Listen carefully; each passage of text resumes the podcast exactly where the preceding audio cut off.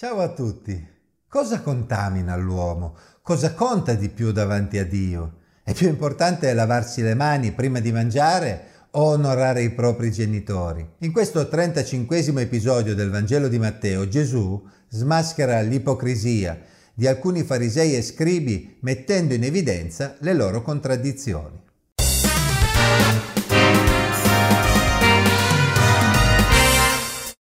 Allora vennero a Gesù da Gerusalemme dei farisei e degli scribi e gli dissero perché i tuoi discepoli trasgrediscono la tradizione degli antichi, poiché non si lavano le mani quando prendono cibo. Matteo 15, versetti 1-2.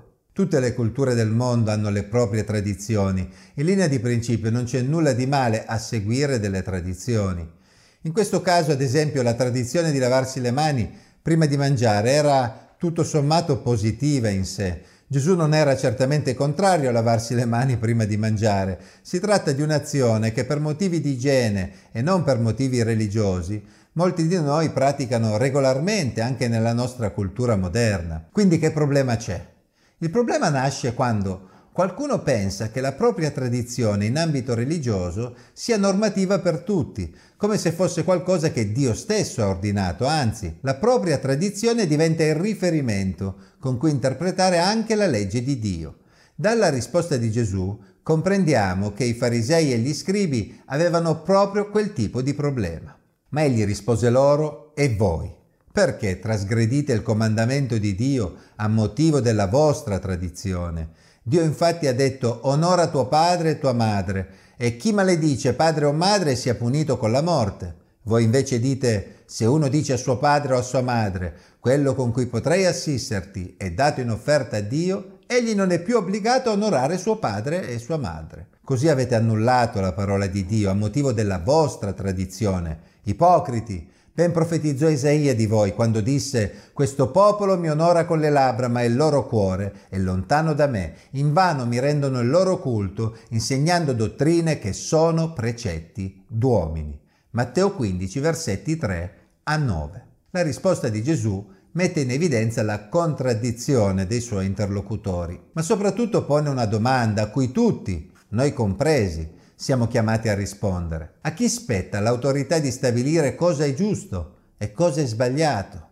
Potevano i farisei imporre delle norme che si affiancavano alla legge e che diventavano obbligatorie per tutti i giudei? Ai tempi di Gesù i giudei erano molto influenzati dalla tradizione farisaica che aveva stabilito delle norme che pur non essendo parte della legge mosaica erano di fatto considerate da tutti sullo stesso piano della legge stessa. Ma, come Gesù fece notare, in alcuni casi le tradizioni dei farisei erano diventate più importanti della legge stessa. La legge stabiliva delle regole per la purità rituale, ma la tradizione orale dei farisei in alcuni casi finiva con l'avere la priorità sulla legge stessa. Ecco perché. A partire dalla domanda dei farisei, Gesù li chiamò ipocriti e allargò il discorso citando Isaia 29, 13. Il Signore ha detto, poiché questo popolo si avvicina a me con la bocca e mi onora con le labbra, mentre il suo cuore è lontano da me, e il timore che ha di me non è altro che un comandamento imparato dagli uomini. Matteo capitolo 15 versetti 8 e 9. Gesù voleva mettere in evidenza un concetto molto semplice. Occorre distinguere tra un comandamento di Dio e un comandamento che è solo una tradizione umana il timore di Dio doveva portare le persone ad avere rispetto per Dio e a mostrare tale rispetto nell'obbedienza ai suoi comandamenti, ma le persone religiose ai tempi di Isaia osservavano alcune regole e onoravano Dio con le labbra, ma non avevano un vero timore di Dio, non erano mossi da amore verso il Signore nelle cose che facevano. E Gesù aveva l'impressione che la stessa cosa stesse accadendo anche ai suoi tempi. Quando la tradizione prevale sul comandamento di Dio, allora sono gli uomini ad avere l'autorità ultima di stabilire ciò che è giusto e ciò che è sbagliato, non Dio. Purtroppo, come Gesù mise in evidenza, i farisei si erano spinti oltre e alcune loro regole stabilivano delle scuse per annullare ciò che invece diceva la legge. C'erano molte situazioni in cui ciò accadeva e a titolo di esempio Gesù citò la regola farisaica secondo cui una persona che avesse offerto a Dio, ovvero al Tempio, ciò che serviva per aiutare i genitori, era esonerato dall'aiutare economicamente i genitori. Questa era un'assurdità. Infatti una persona che davvero avesse temuto il Signore avrebbe compreso che l'amore verso i genitori era più importante anche di un'offerta fatta al Tempio. Rispettando la regola farisaica, pensando di fare bene, si finiva quindi per non onorare Dio. Sostanzialmente Gesù non disprezzava le tradizioni dei farisei quando queste erano innocue, ma li invitava ad utilizzare il buonsenso, per evitare di diventare schiavi di quelle tradizioni. A quel punto Gesù approfittò dell'occasione per spiegare a tutti che sono ben altre le cose di cui avrebbero dovuto preoccuparsi se volevano piacere a Dio. Chiamata a sé la folla, disse loro ascoltate e intendete, non quello che entra nella bocca contamina l'uomo, ma è quello che esce dalla bocca che contamina l'uomo. Matteo 15, versetti 10 e 11. Sono ben altre le cose che contaminano l'uomo. Non certo accostarsi al cibo con mani non perfettamente pulite. Non sono le cose che entrano nell'uomo, quelle che lo contaminano, ma piuttosto quelle che escono da lui. Credo che sia piuttosto intuitivo per il lettore moderno comprendere queste parole di Gesù, ma non era altrettanto facile per i discepoli di Gesù abituati alla tradizione farisaica. Infatti i discepoli di Gesù erano rimasti piuttosto stupiti della sua risposta. Allora i suoi discepoli si avvicinarono e gli dissero Sai che i farisei quando hanno udito questo discorso ne sono rimasti scandalizzati? Matteo 15, 12. Poveri discepoli, dobbiamo comprenderli, essi erano preoccupati perché la risposta di Gesù era risultata piuttosto indigesta ai farisei ed essi sapevano che i farisei erano tra le persone più importanti in mezzo al popolo e se Gesù avesse voluto essere accettato come Messia avrebbe anche dovuto cercare di non indispettire i farisei. Ma la risposta di Gesù fu lapidaria. Egli rispose loro, ogni pianta che il Padre mio celeste non ha piantata sarà sradicata. Lasciateli, sono ciechi guide di ciechi. Ora, se un cieco guida un altro cieco, tutti e due cadranno in un fosso. Matteo 15, versetti 13 e 14. Qui Gesù non lascia molto spazio all'immaginazione e all'interpretazione.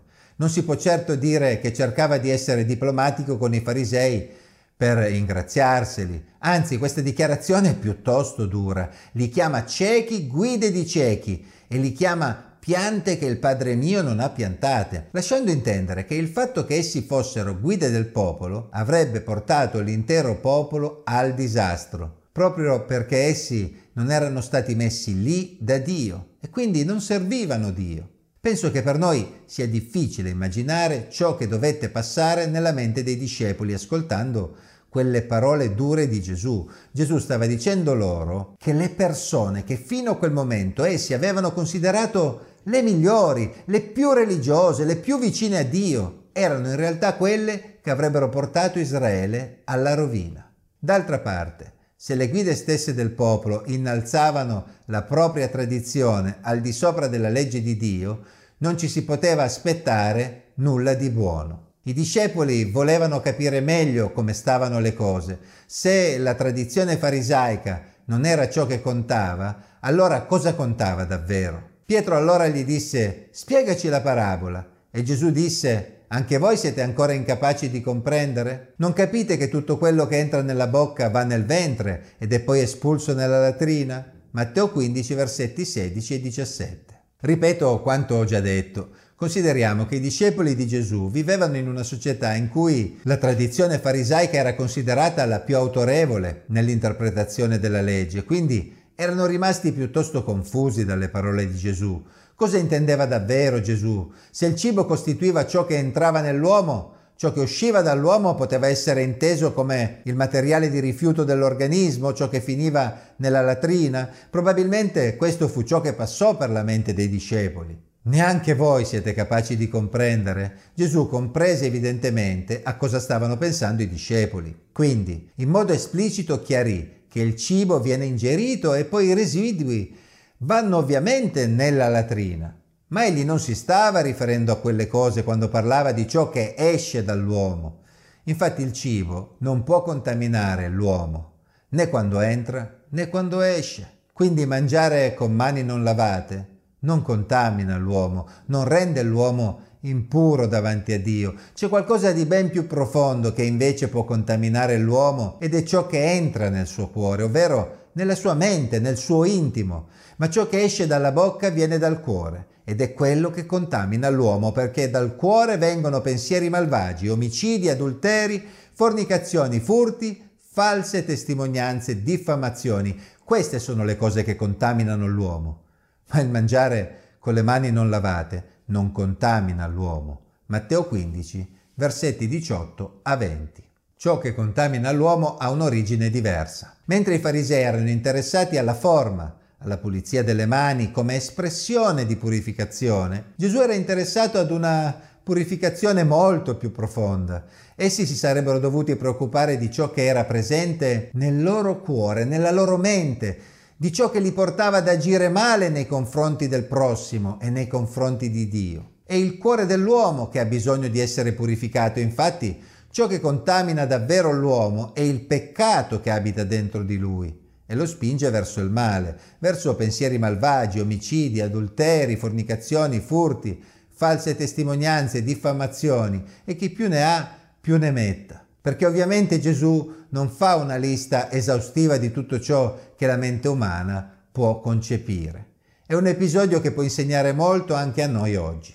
Si possono fare tante cose per abitudine, per tradizione, perché le fanno tutti, senza avere una vera convinzione, senza che il proprio cuore sia mosso da un vero amore verso Dio. Si può onorare Dio con le labbra ed avere un cuore molto lontano da Lui.